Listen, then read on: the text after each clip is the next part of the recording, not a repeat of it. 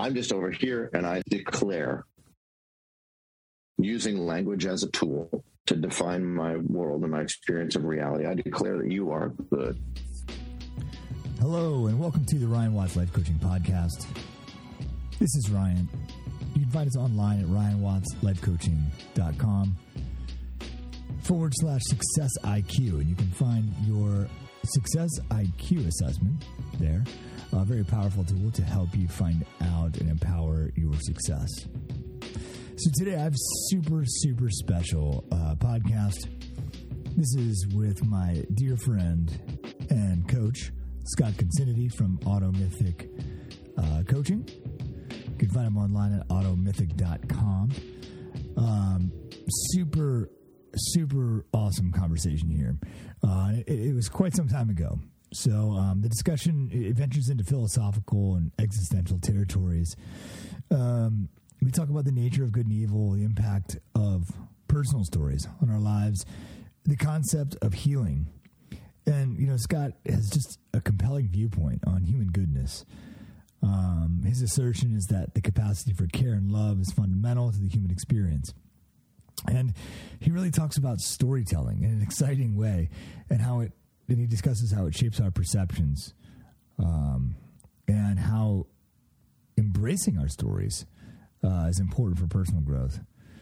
Um, but Scott is out to create a safe space for individuals to explore their deepest selves, guiding them towards healing and self realization. Um, this conversation is rich with metaphors, personal anecdotes, and is a testament to Scott's belief in the transformative power of love, understanding, and uh, the arts. And so, without further ado, uh, Scott Concinnity. Scott Concinnity, artist, wizard, psychopomp. You might have to kind of elaborate on that last one for some of us here. But um, I'm always excited to talk to you, man. Thanks for doing this. Oh, you're welcome. It's a pleasure. Absolutely. So I, I that is the signature from your um, email and talk about those a little bit. Actually, I said psychopomp might need some explaining, but your artist, wizard, psychopomp, life coach, kind of go through those things for us and tell us a little bit about who you are. Yeah, gosh, I, I mean, one that's that's not on there that, that does move through there a lot too is uh, storyteller. So each one of these things is kind of a little bit of a different thing, but uh, storyteller is how they all arrive, right? So, um, yeah, I'm an, I'm an artist. I've been an artist since I was a little kid. I, I at a, uh, a knowledge bowl when I was like 12, they asked all of us like, what, you know, what are we going to do when we grow up or what we are, whatever. And I, and I was like, I'm an artist, you know, and uh, I'm not sure why. And it shows up in different ways. I, I actually make fine art. Like I do uh, portraiture and draw. Um, I do tattoos once in a while. I've done all my own tattoos on my own body. Um, I designed and and tattooed. You um, actually um, did the needlework. Yeah, yeah. That's that's incredible. I didn't know that. That's why they're all on my left side. I got to use my right hand. that makes a lot of sense. Uh, yeah, and I, you know, it's. I also am a musician, and I write music. I write songs. I write lyrics, um, which are a big part of the storytelling component of of my my being. My uh, you know vocation doesn't capture it. It's kind of what comes out, right? Uh, so art is in all of that, and I've had to look at life and say, like, what does it mean to be an artist? Because I do these different things, and what how are they all? I mean, you know, some people say I'm an artist and I just I write poetry. It's what I do, you know, uh, or I I paint, uh, which I also paint. I've done murals and. Um, which yeah, it, more of an integration into life. It's like art. Yeah, well, it's art for something. It's art to express something, and what the thing is is well, I mean, I, I would say that what the thing is is soul It's something that comes through and comes out. And for me, it's not like, oh, it comes out just as this or just as, you know, painting or just as drawing or music. It's just something that comes out and then it loves to find mediums and then, you know, use those to to pour into the world. Um, so artist shows up there. Um, and uh, my one of my goals or functions in life is to learn continually how to get out of the way so that it can do that you know and that would show up as like um, like oh this isn't good enough you know or i'm not good at this or i don't know what to what art to make you know or something like that um, and i've just over the past i'm i'm 45 years old and over the past i'll say 40 years you know i've been slowly and quickly at times, but uh, you know, getting that stuff out of the way so that really the soul that comes through me doesn't get blocked up. And it's yeah. it's it's you've always been this way. I know that I heard you share a story about when you were younger, I believe like 16 years old, and one of your teachers telling you that you were one of the few students that you had that could actually be a poet. Yeah, yeah, that's right. I was, I was, I, I, was, I think 19 at that time. It was in college, and it was a beginning level poetry class, which you know a lot of people take that. Yeah. And uh, uh, I, I wrote a piece. I thought it was really fun, and uh, I mean, oddly, I'll just, I, I, don't know if this is relevant or not, but I'll say that the piece was, the assignment was to write a sound poem. So everyone was supposed to take a categorical list of words, like you could take a, you know, phenotypes of birds, you know, and then you just write a poem and it's not narrative. It's, it's just sounds. And, uh, the category that I chose just from nothing was um, sexual euphemisms. I just thought it was fun, and I wrote a poem based on that. And then the teacher read people's poems of the class, and I was like, I really liked mine. Like maybe she, she gave me a like a ten out of ten, so like maybe she'll read mine, and and she didn't. And at the end of the class, I went up to her and was like, "Hey, well, uh, you know, you said mine's really good. Like you gave me the full score. Like why didn't you read it?" Uh, and she said that she didn't know if uh, people in a beginning poetry writing class had the maturity to to hear my poem and appreciate it on the level at which it was written.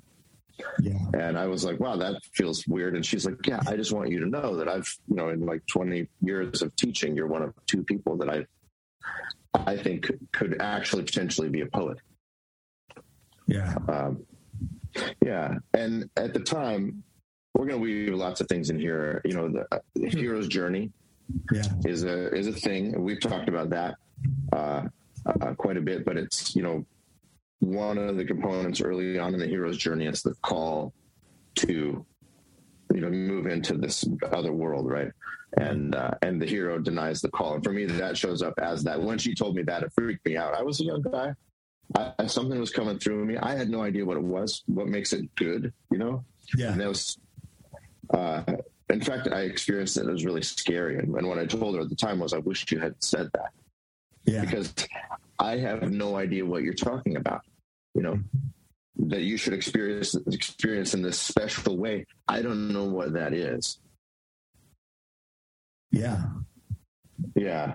I think uh, I, what strikes me about these stories, and, and you know, you, you basically have said that you're involved in just about every type of art from poetry to painting to music you know is that there's there's been an open an open gate of expression that's kind of been a, theme at least throughout all your life um, that it seems like your teacher when you were 19 uh, me working with you um, other people in the community the highest life design community have have uh, really, um, you know, it's really powerful to be in the presence of that. And it just seems like, I guess my first question for you was there ever a time where, you know, as that artistic expression, was there ever a time where it wasn't as strong or, or it kind of like went away or was there anything that was blocked or anything like that? Um, yeah, I mean, there's, there's been times in my life where uh, it's definitely been more chill. I uh, my my family recently went through over the past year and a half through two uh, experiences of death. Yeah, uh, and I. I, you know, I, I, I pretty much didn't make much art. I mean, I made a, I made a little bit of art. I, I can kind of like make it happen, I guess, but it didn't feel as uh, coming from uh, a natural expression so much as like a practice, which is, you know, also good. And I mean, I would even hesitate to make that distinction if you practice something like you, you know, practice involves structure, it involves skill improvement, and it involves overcoming the things that stop us. That's one of the I, one of the reasons why practices are so important uh, is that that structure has us you know sit down put your butt in the chair and confront something get something done uh, and so i think during that much of the time over the course of my life the the arising the art, art of the art would be a natural expression it would just be like i don't know I'm, i had a job you know working you know nine to five and uh, I had uh, two young children. There was a while where that was, I mean, I still have two, two young children, but there was a while where they were very young. Yeah. And I would like get home from work and I would like need to draw. Mm-hmm. And also, like, I had just, there was, there was dinner, there was the kids and their attention and and uh, and so I would get home from work like ten minutes early, and I had my art bag with me, and I'd whip my art bag out, and I would just try to draw as quickly as I could in the next like 10, 15 minutes before I went inside the house because I, I couldn't help it, you know. Yeah. Uh, but during this grief process, it was almost like the opposite of that. Um, I could constantly help not doing it. You know? I couldn't help doing it before. Now I could, I could all the time help to not do it. Sure. And uh, it took practice in order for it to come out during that that time. That's kind of chilled out. I tried writing a song. I tried to write a couple songs, and they were, it was just like stop, start, stop, start. This isn't working. This isn't working. And I and I just relax, and it's okay. Yeah. You know? um, yeah. Interesting. Well, I think that was that was more for me because I, I'm also an artist, but it is dramatically waned you know when i i mean I've, i think i went through a, a, seven year period where i didn't write a song. And you know i had wrote yeah. out and written four albums worth of songs. Anyway i'm just curious there. Um, yeah. where does wizardry tie into this? Well uh, yeah so wizardry is so robert heinlein science fiction author he he said that uh, any technology sufficiently advanced would appear as if it's magic. That was a, a, a statement, an observation that he made, or a, as a science fiction writer, writing about aliens and weird stuff, you know. And I took that and, and thought about it, and and my my correlate to that is like I look at my computer and it's doing all sorts of amazing things. It has a machine language, and I mean, I can dabble in light programming, but what I do with that is nothing like what I actually see on my, you know, computer.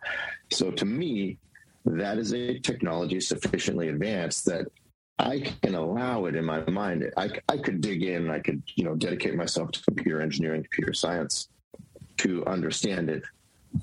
Or I can just be like, you know what, categorically, magic. I'll just call it that. That's fine. Uh, and it's really beautiful because I actually also I grew up in my teens. I, I was really into escapist fantasy, not in a bad way. Like I wasn't trying to escape from something other than just I don't know being a bored teen, right? But I love fantasy where there people shoot fireballs and you know fly on horses and uh, high fantasy. And eventually, I uh, shifted over to science fiction because it was like at least a little bit more grounded in our reality. Uh, and then later, I, as a as a adult, in my twenties, I went through this phase where I got very sad, and I felt like, oh, there's no magic in the world. Like that's, I just have to give that up. I, I longed to be able to, you know, shoot a fireball out of my hands or cast yeah. a spell or whatever, and it just didn't seem like that's the world that we have, you know. And I felt very sad about that. And then I you know, in the world of science fiction, I, I knew about Heinlein's technology sufficiently advanced, quote. And then I started looking at things that I don't understand in the world that are, you know, advanced things. And, and then I just started declaring that they're magic as a, as a way to see the magic that actually is in the world, just because it doesn't look like it looks in uh, Tolkien, you know, or uh, uh, oh gosh, I used to read uh, well Brandon Sanderson or, or whatever. Uh, just yeah. because it doesn't look like that doesn't mean there's not magic. It's just that we think we live in a normal world mm-hmm. where there isn't magic. And so I have to define magic as something in order to see it. And again, computers, easy, right? But then something like added another correlate to it, which is people who are really self expressed, who are operating outside of kind of standard oppressions like little o oppressions like like like you're supposed to be this way. You know you should wear a collared shirt and a tie and you should get a job in an office and you should do things like that which is all fine you know. But people who are making choices based on what is externally expected of them are living a very normal life. And people who are and again, no shade on that. Like I understand, and I, and I, think we all move through different kinds of components of that and live in those ways here and there. Um, but I think that people who are being what we might call weird, you know, who are listening to the voice that's inside of them that is different than the one that says be normal, meet expectations. Yeah. Uh, they are going to have thoughts that I would never have and it's not quite the technology sufficiently advanced, but it's a thing that I get to not understand. Yeah. I get to get that there's a brain over there, which is more complex than a, a computer, like you know, so vastly more complex than a computer.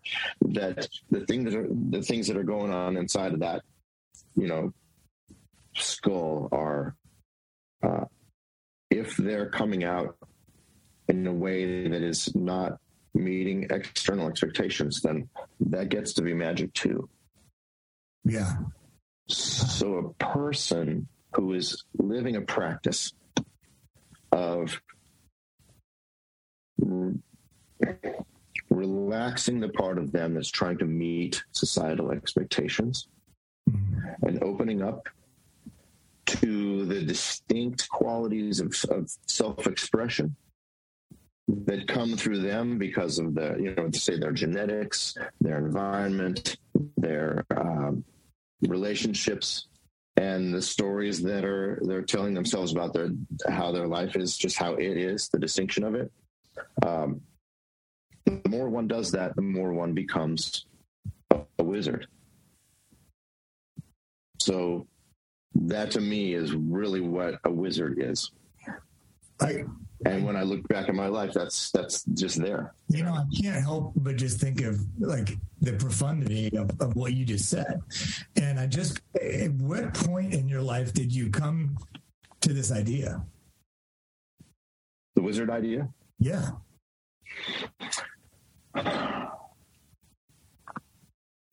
Yeah, gosh, I mean that's been a slow burn for a while. I, I will say that uh, I in my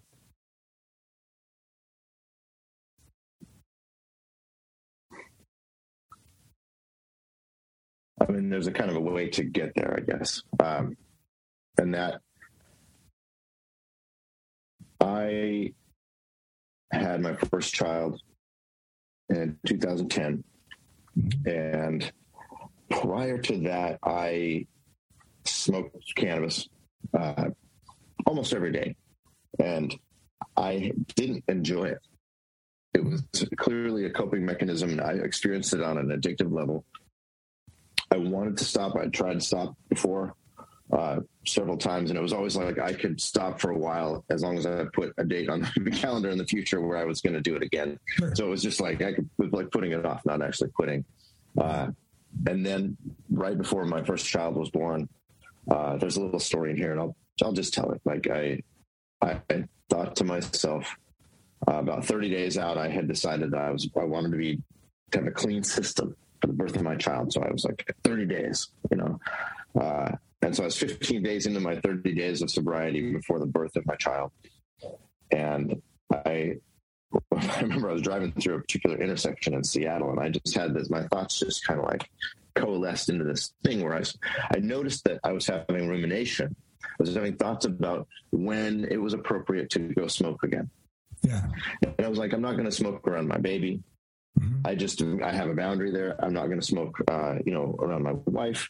Uh, and I don't even want to be under the influence. I don't want to be stoned around my, my baby either because I don't want my baby to look at my eyes and be like, oh, Papa's uh, not here. You know, yeah. he seems like he's here, but he's made a choice that hasn't been not present in some sort of way. And my, you know, my kid obviously probably isn't going to understand that. I don't want to have them them have that feeling or whatever it is that might tell them that their dad's checked out. You know.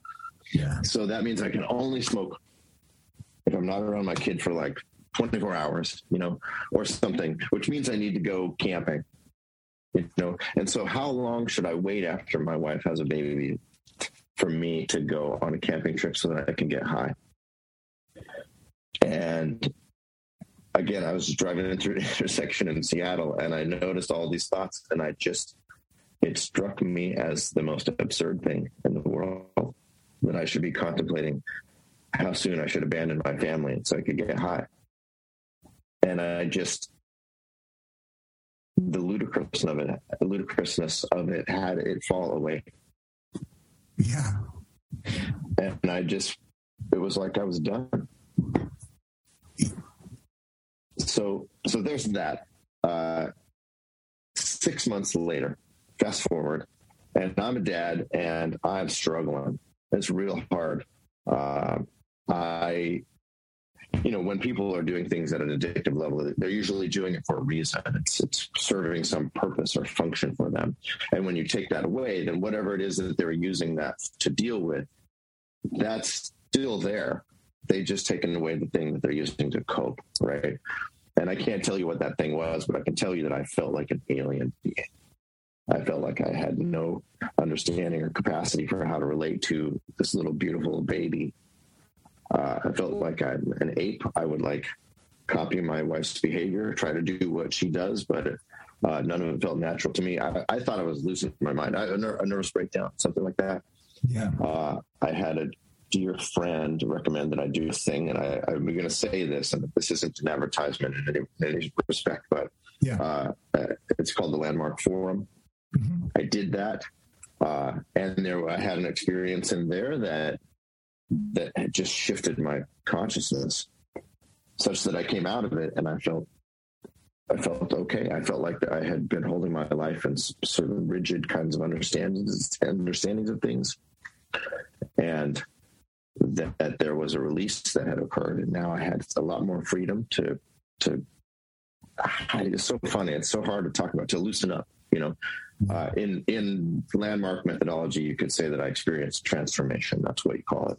Uh, new views are open. New ways of being are available because I had destroyed some rigid thought patterns that existed.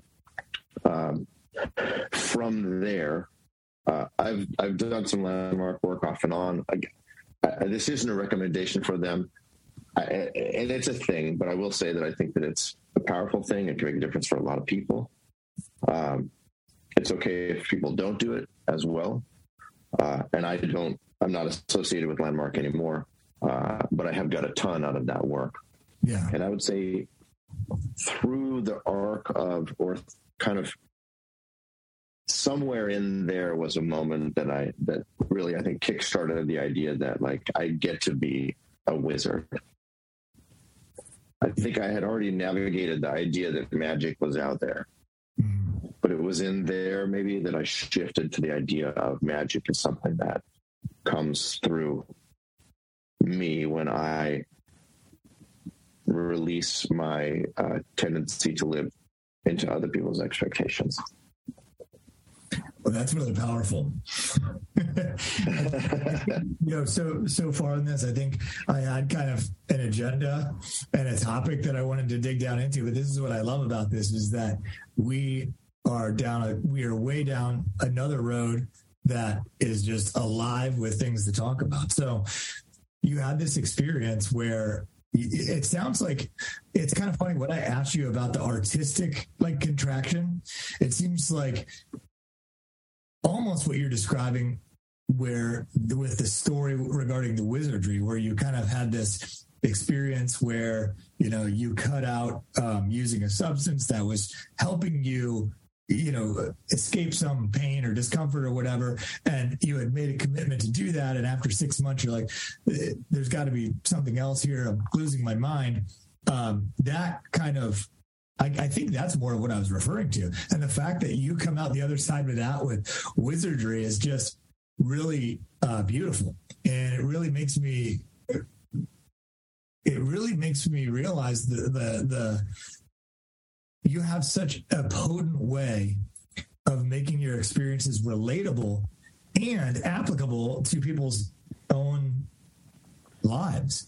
And maybe um, this leads us to the third part of your signature, which is psychopomp. What, what is what does that mean, Scott? Yeah, psychopomp is a spiritual guide.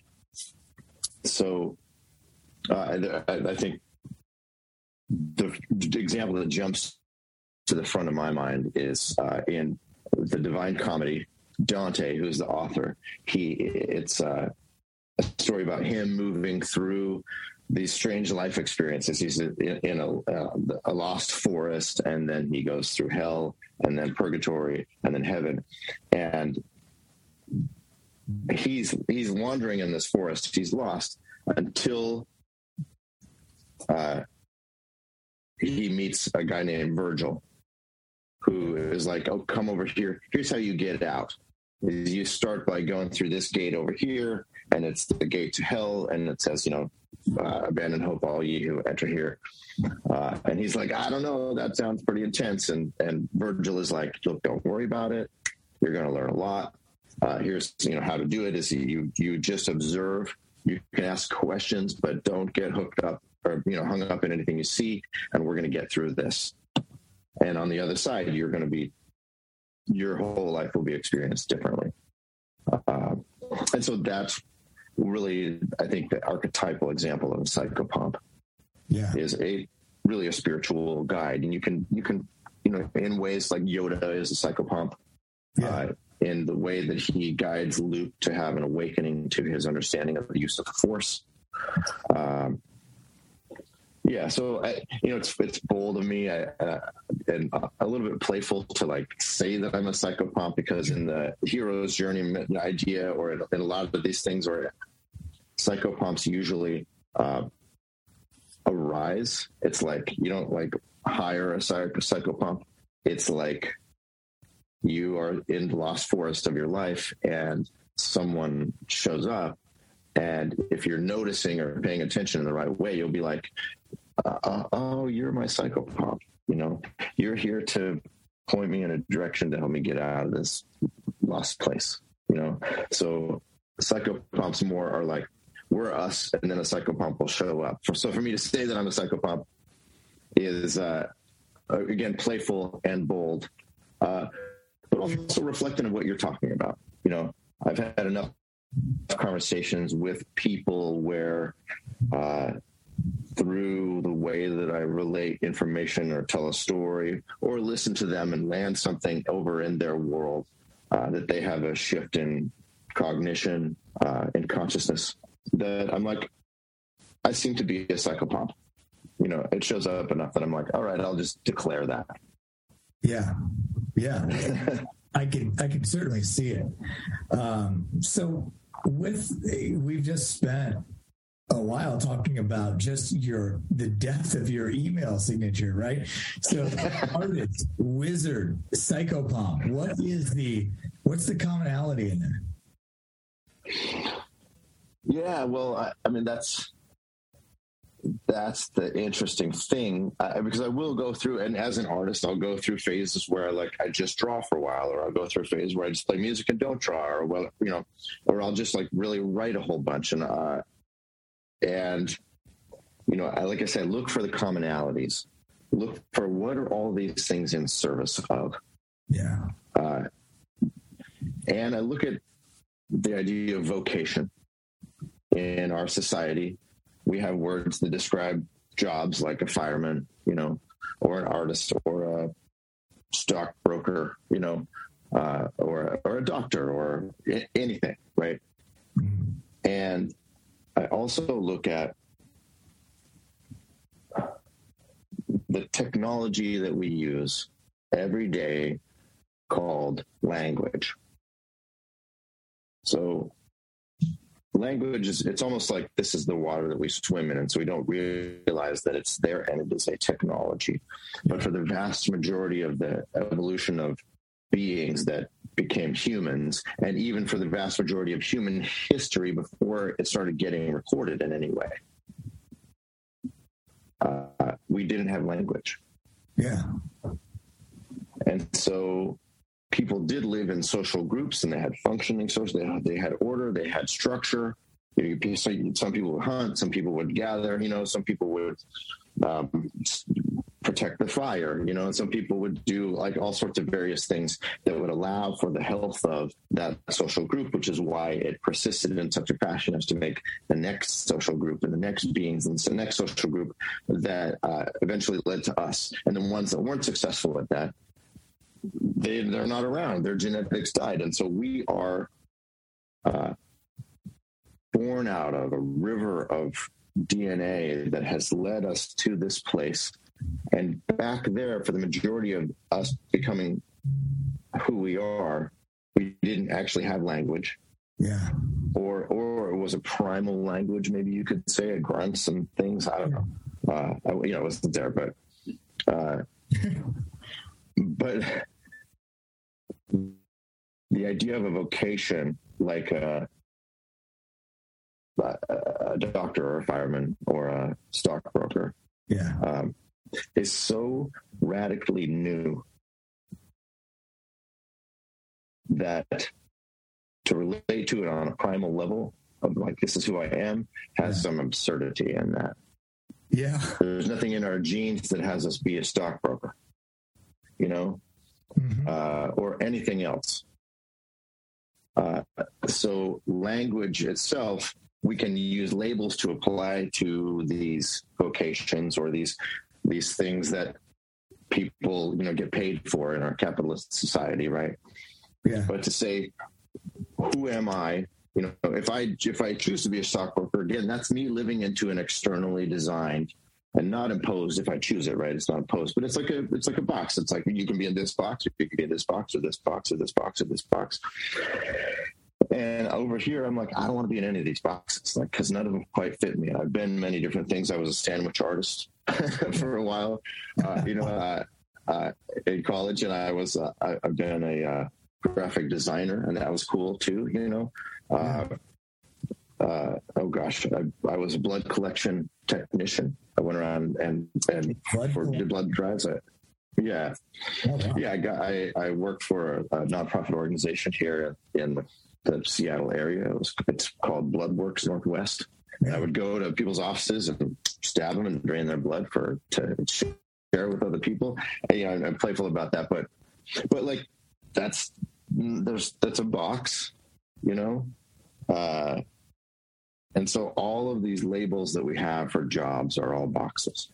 Yeah. And every box I've ever put myself in didn't ever quite fit right. Yeah. And I looked for a lot of boxes and I've never found one that really, really fit. And I think the reason is that the thing that comes through me, what I what I call soul, yeah, is distinct. Mm-hmm. And I think this is true of everybody, to be clear. But it's something that doesn't exist categorically uh, within language.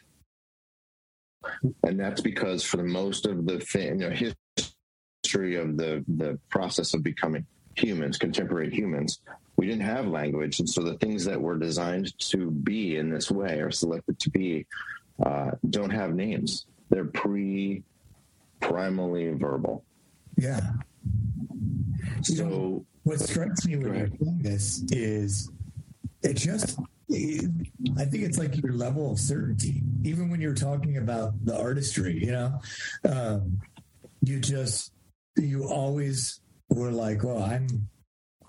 I, I express in different ways, and you know, then there's this kind of, you know, when you're talking about wizard, you know, that's really how you understand how you've come to understand the world. That there's this, oh, the things I don't understand are magical and miraculous, you know, and then your experience is so kind of powerful that you can now, in your own business as a life coach, you can now help guide them through some of this stuff. But I think that's the thing that really, really is powerful about every time I interact with you is that you take these really kind of abstract, nebulous things and you can, you have the ability to articulate them um, in a very tangible way.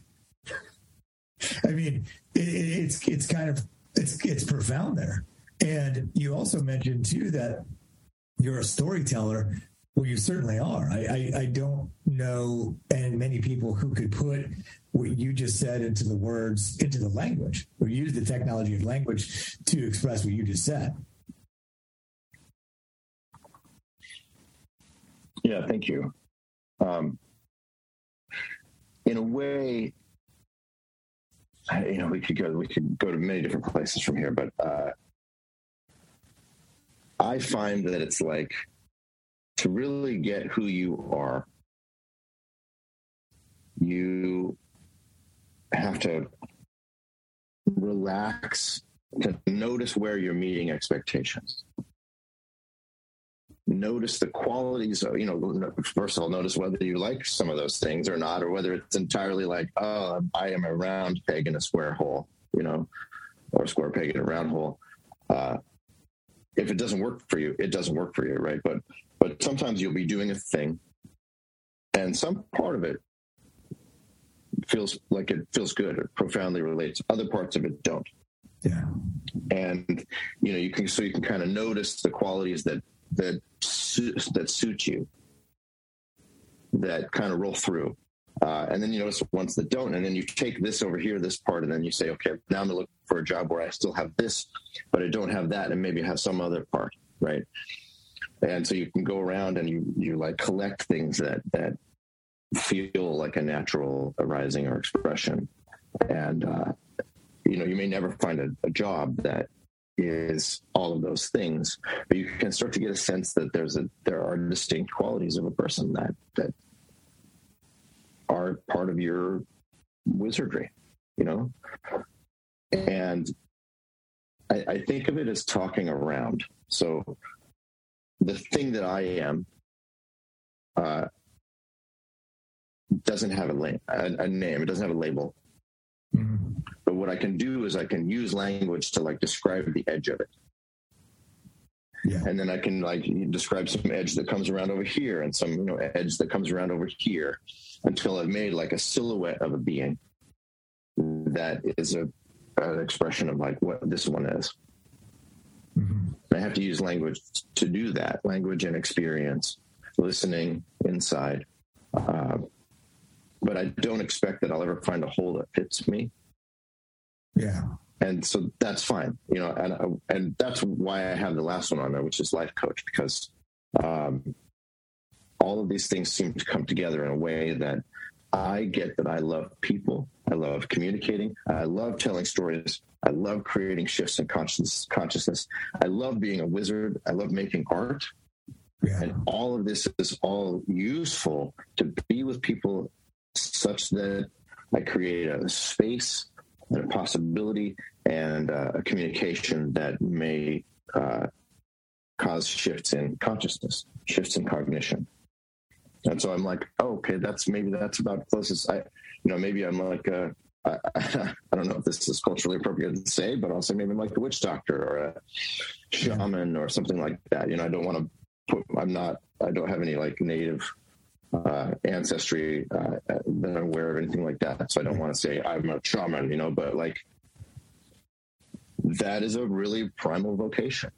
Yeah. You know, there is a role that existed for human beings, which was to like see, you know, magic and uh, cause things to rise out of people. And, uh, you know, so I, again, I want, I just want to be really sensitive and not sure. claim something that is not appropriate for me to claim as a, you know, I'm a white male dude from uh, the Northwest and, uh, and there's something really important that happens in my to me at some point it really very recently it all became storytelling. Yeah. Like all of it because that's the technology of language. That's really what that is is storytelling yeah it shows up in i mean even in single words you know mm-hmm. uh, but i i recently got i guess or uh, that I've noticed for a long time, maybe, but that we are all in the process constantly of telling ourselves the stories of our lives. Yeah, absolutely. Uh, yeah. Um, I, my business is a life coach. I, the name of that is AutoMythic Coaching. I chose that because mythology is where we tend to like look for meaningful stories uh, and we don't tend to relate to them necessarily as true, but we think that there's like some important meaning in them. That's why we tell them. Uh, and we can look at the history of, you know, of recorded history of humanity and find all of these mythologies and stories that are where all these themes show up that are important that yeah. because they keep reoccurring. Uh, you can look through different, uh, you know, pantheonic mythologies uh, of, of cultural humans and and look at characteristics of the of the gods that they wrote about um, and get all sorts of information about them. Like I I, I love Greek mythology. Uh, one of the things that jumps out about Greek mythology is that the gods in it are um, really awful, awful people. yeah, yeah, like they they are wielding power in a way that has humans suffer, uh, and it's just it's just amazing again and again and again. And you think, oh, they might be kind, and once in a while they do a kind thing, and it's like, oh, but really, like they want you to suffer because if you suffer, then you will. Uh, uh, sacrifice more, you know, be more obeisant to try to get them to do favors for you or whatever. And that's like, those are major themes in it, you know? But when I look at that, I look at that the mythology that existed there, and it was like, oh, what these people are doing is trying to tell stories that connect them to a universe that they experience as harsh. Yeah, yeah. Uh, and the people, and and they're assigning power over there, right? They're externalizing power, saying this is happening to us, and the things that are causing it to happen don't seem to really like us very much. Yeah. Uh, so they're trying to explain their experience, make a sense making story out of what's happening. And what's happening is really harsh. Yeah. yeah. Um, but they still have this external experience of, of godness, of uh, divinity. Yeah. And and if you look at the history of divinity through these cultural lenses, lenses it changes and go through goes through several different forms. Um, what is and I'll say a very what's that? I'm sorry. I was just going to say it is funny that it, I mean I literally am sitting here trying to think of something that I don't explain to myself in the form of a story. I mean everything mm-hmm. planning your day. It's like okay, I'm going to get up and go to the bathroom and then, you know and then you might have something like i can't be too loud i'm going to wake up so and so or like everything is a story and we're mm-hmm. still you know, mythologizing our lives, even to maybe it's to a less divine degree, but with everything that we do, with all these stories that we're telling ourselves. Yes, constantly. I mean, and that's I think that's one of the features or functions of consciousness itself. Uh, I, I've at times have defined consciousness as, in fact, just the ability to tell stories is what yeah. consciousness is. Uh, that's a you know one loose definition uh, I don't know if that's in a, any book anywhere, but um, it's just an observation, right? And we do, we tell ourselves stories on a daily level about like whether you're early or late, or, you know, whether you have breakfast or whether you're somebody's upset with you or whether you, you know, uh, but we also tell ourselves a story about our place in the world. Yeah. And there are things that we experience as true. And we think that those things are, uh, well, we think they're true. Mm-hmm. And when they're true, we experience them with, with rigidity. Yeah. Uh, and if they're really, really true, we experience them as a belief. Mm-hmm. And so this is where, to me, mythology comes in. As, as everybody has beliefs, and those beliefs tend to be pretty rigid. That's why they're beliefs. And I think the difference between a belief and a belief and another thought is that a belief is a thought that you relate to as uh, immobile, rigid, uh, just true. Yeah. You don't really question it until you do, right? Mm-hmm. So the process of writing our belief systems internally for how we experience our relationship with the world is auto mythic. We're doing it. Yeah. We experience it on this in this special category of not just how my day is, but why I'm here. Yeah. The mythology of my existence. And we relate it often to some sort of a divine concept like a god or a spiritual practice or just spiritual ideas. Yeah. And and there's a default quality to it because those stories do pre-exist us in our culture. So we, we you know one day we become conscious. We were born. We become conscious. We look around and somebody's like, "Oh, it's Sunday, and we're going to go, you know, sit here in this place, and somebody's going to talk to us about heaven and hell and how to be good or bad." And uh, and that's how we get our beliefs. You know, they're they're kind of given to us, but they don't. That doesn't make them true. That just makes them like inherited. So in your you know, in your work as a, a life coach, you know, it, it, also, you know, research shows that uh, all of us have beliefs that are false. It's just kind of like a human a human thing, you know. So, um, there's some of us that have destructive beliefs like you might um, you know wh- whatever you might believe that you're not good enough for something or kind of we get into those categories of beliefs that are kind of um, destructive um, how do you work with those belief systems with your clients yeah i mean that's a great question and, and it you know, there's a component of it that always has to be speaking into the listening of uh, their world, right? So, so some of it has to do with really getting a sense of what's going on over there, uh, and speaking into it means that I have to have a radical level of listening to them, so that I know what their world is, so that when I speak, I can speak into their world. Does that make sense? Yeah, yeah, absolutely.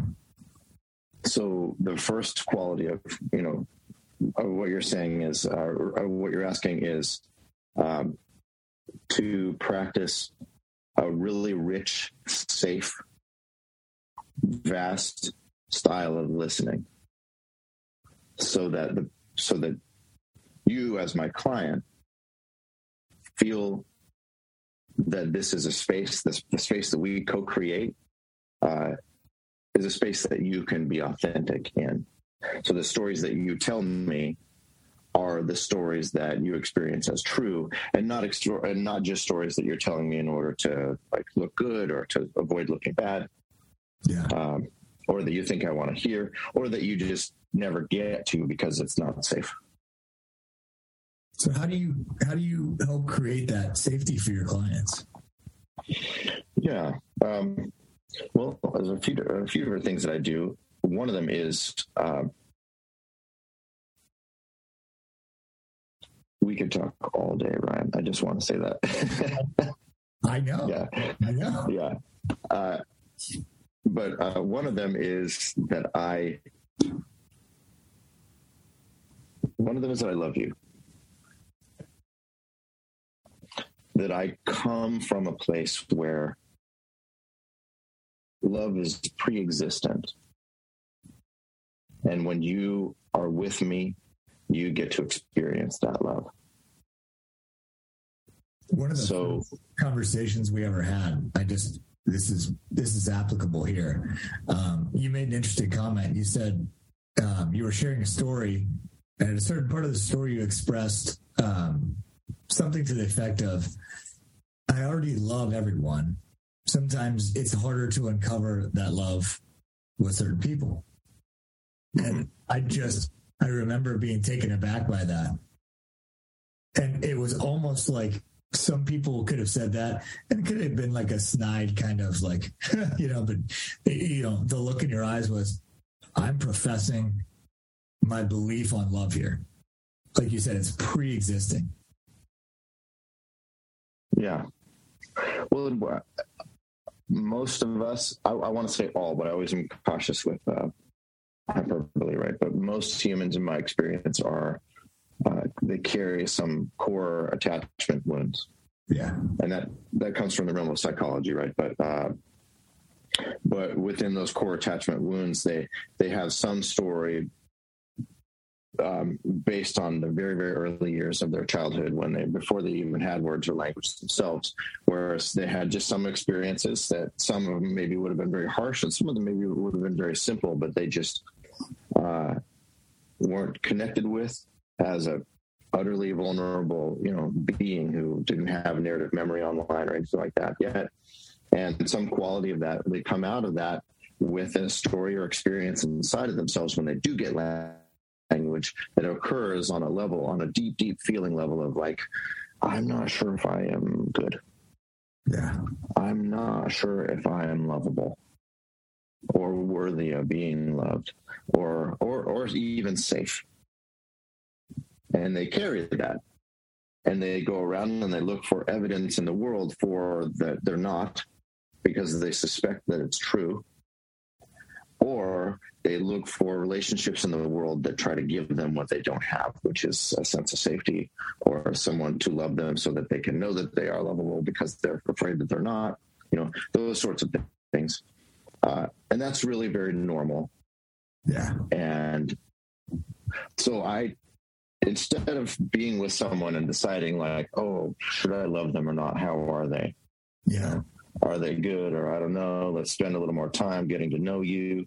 Um, I'm just over here and I declare using language as a tool to define my world and my experience of reality. I declare that you are good. I declare that you are worthy of love and I choose to cause my own internal experience of love, which is mine. I'm not giving it to you. I choose myself to um, feed my experience of love. It's like a fire over here. And I put logs on the fire when I'm with you. And so it rises up, it flares up. And then when you're with me, then you get to see me being loving with you. Yeah. And the conveyance of that then is that you are worthy of that love. That you are good. That you are welcome here. So that space for me, I very consciously created as a coach. So you have all the safety that you need to speak into this co-created space in an authentic way without being judged you're speaking directly to that wound, that primal wound. Mm-hmm. Yeah, that's awesome. That's right. Let me, can I ask you a difficult question? yeah. Do you believe in evil? Oh gosh. Um, I mean, I think that yeah, that depends on how you define it. I, uh, I, I could. You know, in, in, conversations with people, I, I just this question came up because you were, you know, so faithfully setting the the space for your clients, or you were describing that experience, and you were saying, you know, you you're good, and you know, I, I've had conversations with people who kind of believe that there is just a force out there of destruction. You know, and and for the sake of destruction, right? Whereas mm-hmm. I kind of I tend I I don't know that I've landed on either side of this argument yet, but I tend to believe that people are acting out of that primal primal wound sometimes. So they might think uh, for instance, I learned this very young in anger management. Okay, um, that because I had a very very bad temper when I was younger. But what I was doing was I was expressing to people how they were making me feel in a very mm-hmm. external way. You know, punching holes yeah. throwing things. Did the other person think that did they think that hmm, well i'm making him feel that way no they were thinking person is is acting evil right but mm-hmm.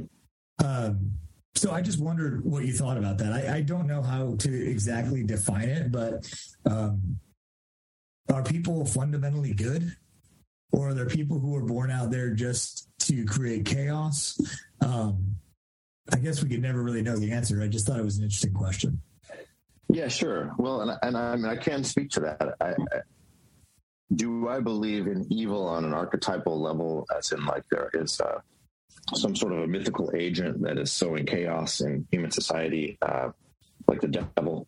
You know? Yeah. Uh, no, not at all. Absolutely not.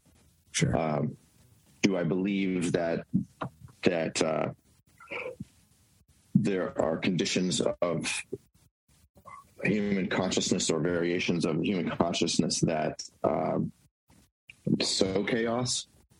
Um, yeah, sure. You know, I think that uh, I, I, take a few.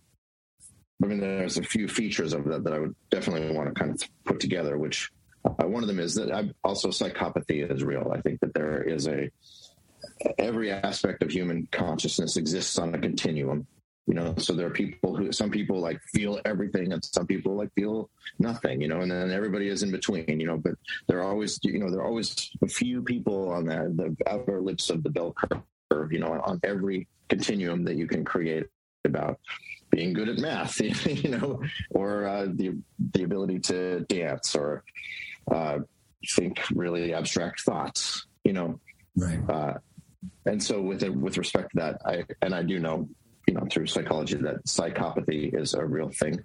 I don't think that that's evil. I think that's just a, a, different way of relating. Sociopathy, a different way of relating to humans as whether or not they have validity as as coexisters. You know, uh, to a person who is in a state of sociopathy. Yeah. Uh, uh, you know, narcissism, right? Uh, I think that there are slivers of human um, experience that do live in these areas. I don't think that that's evil. I think it's variation. It's uh, neurodiversity. Yeah. Uh, I don't think that it's good or bad. I think that how it functions or the way people, you know, how that experience causes them to like coexist can be dangerous, can rob safety from a space. I think that is true. I also think that statistically that's just very, very rare. Yeah. And so I don't bring it into my space as something that I'm concerned about. If you and I are talking and you're, you know, you have come to me as a life coach on some level, you've heard about this, you're curious, you want to have a conversation with me because you're like trying to deal with something. Um, it's just extremely unlikely that you're a sociopath. Yeah. In general, and in the filter of people who are going to try to find me because they want to overcome some issues so that they can fulfill their lives or or or deepen their spiritual understanding of yeah um, you know something I guess what becomes relevant is is it's like is there um, is there healing available for everyone? You see the, the yeah there because you know it seems to me if there was um, not that I was trying to set you up, but if there's somebody yeah. who's, wow, there are some people that are just born evil, um, it would make it difficult for you to work with them as a life coach to, you know, create healing in their life. Yeah, maybe. You know, I mean, we're getting into a hypothetical that I, I don't, uh, have any experience with. Sure. So I want to be really careful in speaking about it because I, I, it's something that I've only observed through either books or popular media, which, you know, I, I watched uh, all of but the last season of Dexter. You know, I don't know if you've seen that show, uh, and I really enjoyed it. You know, but it's like, well, what's evil? Is that character evil? Is he, you know, he's doing terrible things, but he was only killing people, kill other people, and like, ah, and he chops them up, and I mean, gosh. uh, but I would say that you know, there's, I think there was healing for that guy. You know, I again, popular media is is just uh, some stories and I apologize about taking us off the rails. That just kind of popped. no no it's okay and i think it's an interesting question um, the answer that i that i choose to give as a storyteller slash wizard slash psychopomp Yeah. slash life coach Yeah, is that there's healing available for everyone sure. uh, another thing i bring to that conversation is that hurt people hurt people Yes.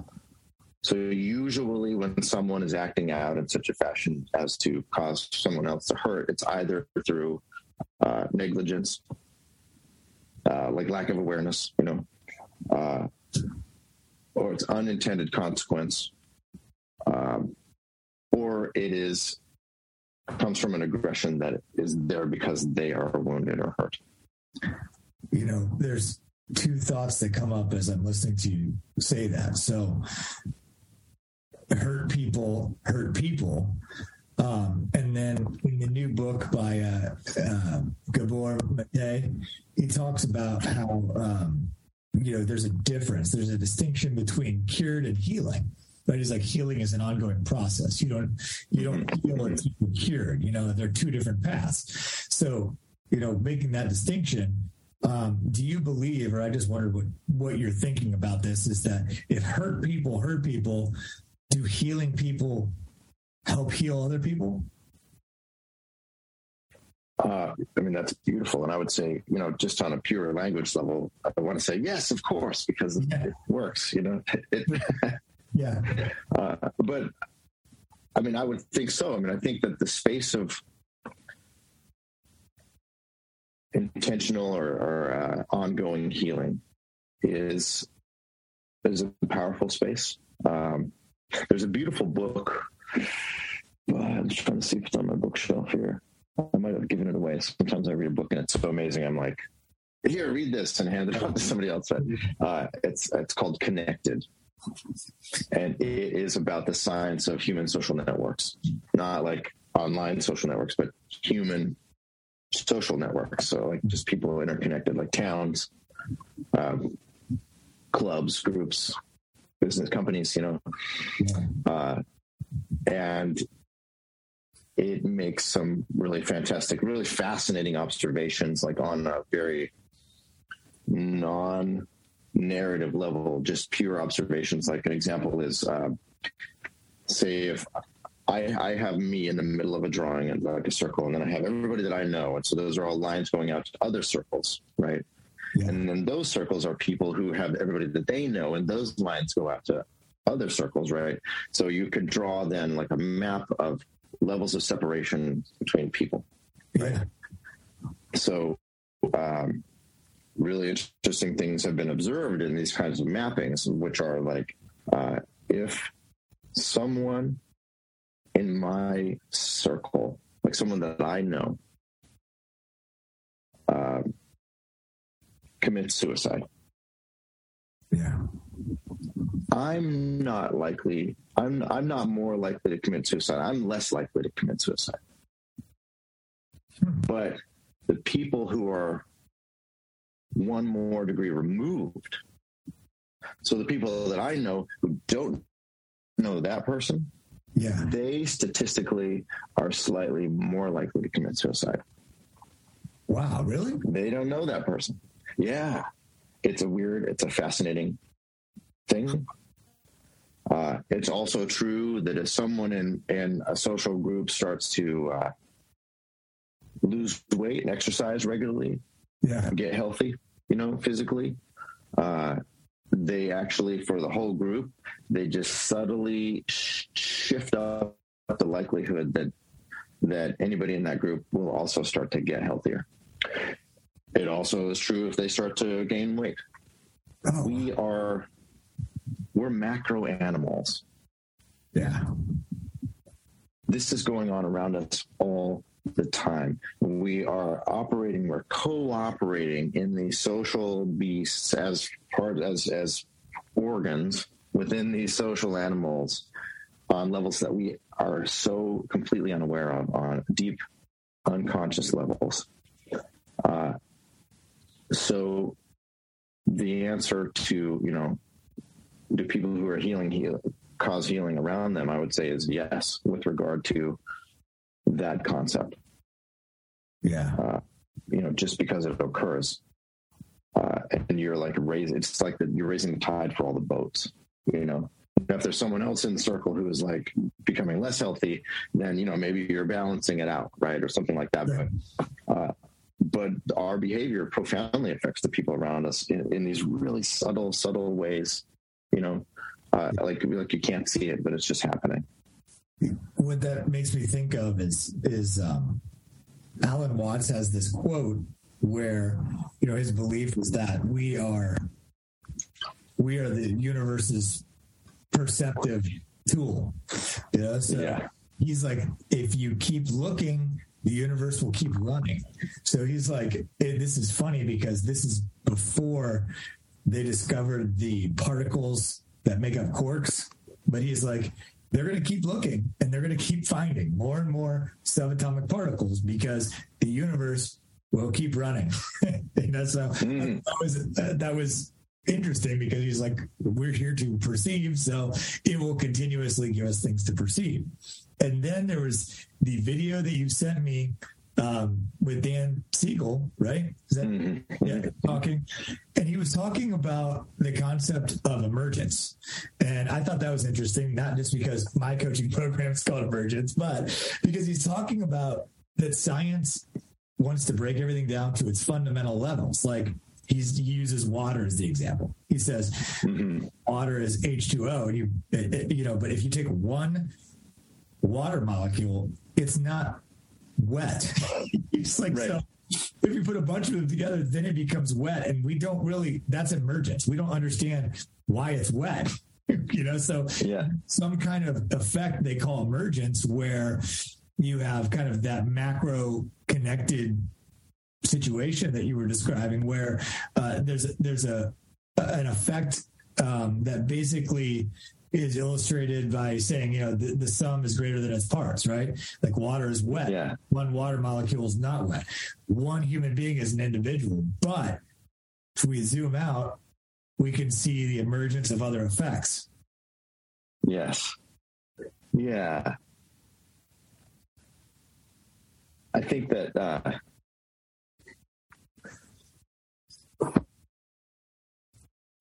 people the reason that I hold that people are good and that, you know, when you, when you work with me, I come from a space that you are good. There, there's many reasons actually, but one of them is that, uh, I'm creating that space for you to have that experience because it's going to give you safety to look potentially at places where you've experienced that you're not good you know, where you suspect that maybe you like have harmed people or done bad things. And if I hold that you're you're good when you're in that space, then that gives you optimally, you know, the spaciousness to recognize that you may have done things that aren't good. Yeah. While still being good. We all do that. I've hurt people. Yeah. Uh, and you know, I'm not proud of it but holding the belief that I'm actually a good person allows me to look at the places where I've hurt people and go back and actually make it right, you know, or let go of something that has me go around and continue to do that. And so it's really important that I hold that people are fundamentally good because it's useful. Absolutely. That story, and I, this is my my modality of all stories. I, as I say, they're neither this story is neither true nor false. Yeah. Because if we start trying to decide whether the story is true, then we're going to spend a lot of time looking for evidence. And our finding of the evidence is going to be experienced through our own biases. So yeah. we're, you know, then locked into an argument that's like about, you know, being argued by people who already have a preconceived bias about what they're going to find. And so this truth of whether it's true or not is pointless. It's a, it's a canard. It's like, it's a red herring. Right. Yeah. And I say they're not false Sure. Because if we say that they're false, then that's actually confrontational to something that you may have been holding as belief. And then in order to navigate that, you have to like reconsider a bunch of stuff or maybe feel shame or, or, or you just can't even be spoken to in that way because you do fundamentally believe it's true. Right. And so I say well, there's neither true nor false. They're just stories and we're using them for something. Yeah. So the most important feature about any story isn't its veracity. It's what we can use it for. So I use that story, you are fundamentally good for to create a space that that you have room to heal in, right? Yeah.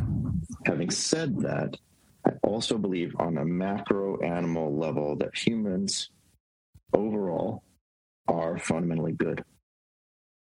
Yeah. There is this continuum. There are people who are like on the fringes of every single stretch that you can make, right? Sure. But look, we have made about 8 billion of us so far. Yeah. And uh, we've been at this for millions of years. And if humans were not fundamentally good, I don't think that we would be here. Yeah. Yeah. You know, that when I say that sentence, I realize like, okay, now we have to define what good means. You know, sure, sure. That's just a really vague thing, right? Mm-hmm. But like, yeah, I mean, people have wars, and in our history of humanity, like people have had massive aggressions and wiped out whole, you know, sections of the gene pool, and and just done really, really terrible things. Like if you look at history, it's filled with people behaving badly. you know, get that, right? Yeah. But even when you have an army who was there to fight a war, that army had people who had a social group that supported them to grow up from babies. Yeah. You know, uh, I mean, that's one of the funny things about humans that's, that makes them different than you know most of the other animals is that we have this huge time of formative period of our lives where I mean, if you leave a baby out in the rain, it'll die. Yeah, you know, uh, that's not true for most of the other animals that exist in the world. Yeah, that's fascinating. Yeah, so like we require a lot, like years, sustained levels of care intense, constant care in order to survive. Mm-hmm. And that means on a species level, and that means on a species level, we have something deep inside of us, some mechanics in place that have us be a caretaking species. Yeah we have fights, massive disagreements about how things are or should be, but none of us would survive to the point that we can have an argument. Yeah. If we weren't coming from a baseline of care and goodness. It is a that is a feature of human species just the way that you said it is profound. I think it's just your, you can tell that um, your whole being inhabits that when you say it. You know, there's there's something profound about that, Scott. So if um, if someone were listening to this and they were like, "Wow, I want more information on how I can coach with uh, Scott Concinnity," how how would they go about getting a hold of you or or learning more about your coaching? Yeah, I, well, the easiest way is you can actually email me at scott at automythic.com, A U T O M Y T H I C.com. Uh, I have a website, automythic.com. It's also there. Um, you uh, you can find me on social media uh, as well. Uh, my name is also Scott Concinnity. That's C O N C I N N I T Y. Uh, I am the only uh, my my wife and I and my children are the only Concinnities that exist in the world. There's a story around that as well. I won't get into it at this moment, but uh, oh well, I would have yeah, at some point. There's no other Concinnity. Uh, we'll t- next podcast. Next podcast. Okay. There no other Concinnities. Yeah, next podcast. we have to do this again now. Yeah, great. Well, yeah, we're to be mindful of your time because we're coming up on our our agreed uh, ending here. So, um, I just want to take a moment and just thank you for uh, the time we spent today. And it's just, I'm always amazed at where these go, and I just love the fact that I came in with a topic and we ended up essentially, you know, just talking about kind of. Uh, the the journey a life journey, right? To to becoming a guide. Mm. Yeah. do you see it another way? Yeah, no, I mean, I, it's all stories. Yeah. And and it's true that the, the stories that, that, that I told there were stories about how I became, or uh, uh, you know, I, I, say became, but also you could say the stories about how I got rid of a bunch of stuff in order to be this being, right? Um, and and where how I found work as a life coach to be so deeply meaningful as, as a psychopomp.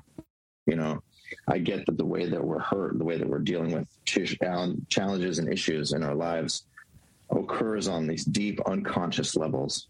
Um, I call that uh, one of the things is, is that I, that I do is I deconstruct dogmatic religion. Yeah, because I think dogmatic religion has has uh, claimed or or just laid claim to a lot of concepts in our society that uh, that when we don't participate in dogmatic religion, those things can be easily be kind of unavailable to us or be experienced as um, things that we don't want to deal with or, or think aren't true because they're part of that religion over there or whatever. So, yeah. uh, so I take things that exist within these con spiritual spaces, dogmatic spaces, and then I grab them and I pull them out and put them into a, a, spiritual but not religious context, or even just an ontological context. So, uh, I would say that I, I think of the unconscious part of our minds which is which is the majority of our mind is our unconscious mind. It's receiving and processing so much more information than my conscious mind right now. Yeah. it's what's telling me what to say even though my conscious mind thinks i'm thinking about it. Like when i speak very fast and it all comes out at once i'm not doing a lot of conscious thinking. Right right. Yeah. I'm letting my unconscious mind just be the wise one and then i just open my mouth and it comes out. Like none of this is planned. I don't have any notes or anything you know? Yeah. Uh, so our unconscious selves, I relate to that as our spirit. Yeah. It is invisible. It is vast. It is doing the majority of the work that gives us our experience of life and our direction of life. And so to me, I take that and say that's what our spirit is.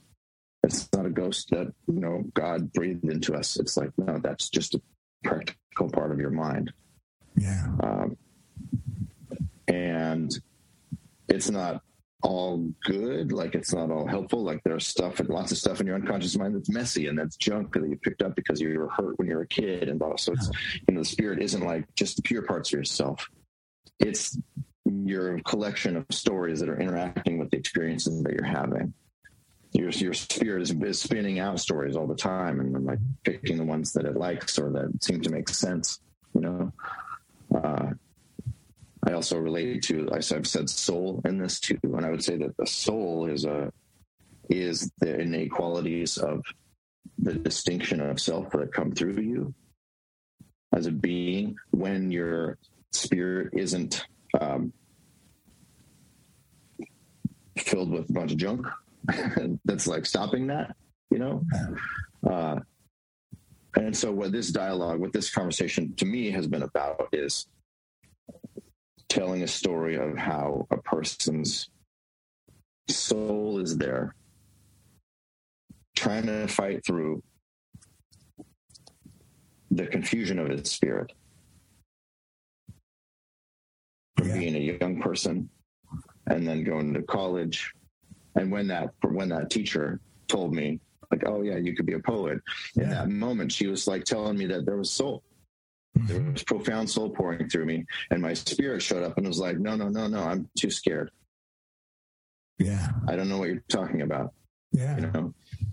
And then I go, you know, then I have an experience of addiction with, uh, you know, cannabis. And then I have a kid and then I do the landmark stuff and, and I awaken into the idea of magic and wizardry in terms of how we get to be um, distinct beings and all of that is you know and all the way to now in psychopumping i want to help other people. That's what shows up like uh, the reason that i make art the songs that i write. That's my soul coming through into this universe into my social group the circle of me and then all the lines that come out to me from me. Yeah. Trying to pour something into this environment that will heal and it will lift everyone up. I I just can't help it. Uh, you know, I mean, I really choose to, and I love it. And so, for me, being a life coach, that, that's why. It's not like I was like, I'm going to be a life coach and I'm going to figure out how to do that. Yeah. It's like I just kind of kept helping people, and I had enough people come up to me and tell me like, "Oh my God, you changed this life, my life in this way." I have a guy who wears a, a wristband. One day he came to me and showed. He's like, "Look at this," and they had a date on it. And uh, I was like, wow, it's a cool wristband, you know. And he's like, no, no, no. This date is the day that you and I had a conversation about love. And I had actually left my church at that time, uh, not too far back, and I, I crossed me my community. I did. I was, I was just like, oh, I'm, I'm the people that I would you know see regularly they were gone. And i felt so alone and lost. And i was like how do i regenerate this? I don't know if i can. And then the conversation that you and i had uh, i got how to do it. Wow. and that changed my life. And i had this wristband this leather wristband made with a medallion on it and everything to help me remember the date that you and i had that conversation. And i was just like wow that's amazing. You know I, yeah. Uh, and uh, I have I had enough kinds of things like that occur where I'm like, okay, I just I can create structure around this and do it as much as I can because it seems like what I'm here to do as yeah. my soul comes through. Yeah, it's a, a pure expression of my being. So what there is to do is to not not do it. I got to tell you that out here, it's it's evident to us as well. so um, it's always powerful to talk to you, my friend, and I think that that is a wonderful place to stop. Thank you, Ryan. Uh, we're definitely going to have to do this again because there's a, there's a lot more to talk about. All right, guys, that was the show with Scott. Um, I hope you enjoyed that. You can find Scott online at automythic.com. I highly, highly recommend him, of course. Um, you can find us online at ryanwattslifecoaching.com. I recommend you check out ryanwattslifecoaching.com forward slash success IQ to get your free success IQ assessment. And really what this digs into is uh, emotional intelligence and how that is important to drive your success. So, thank you again for listening. Uh, until next time, all the best.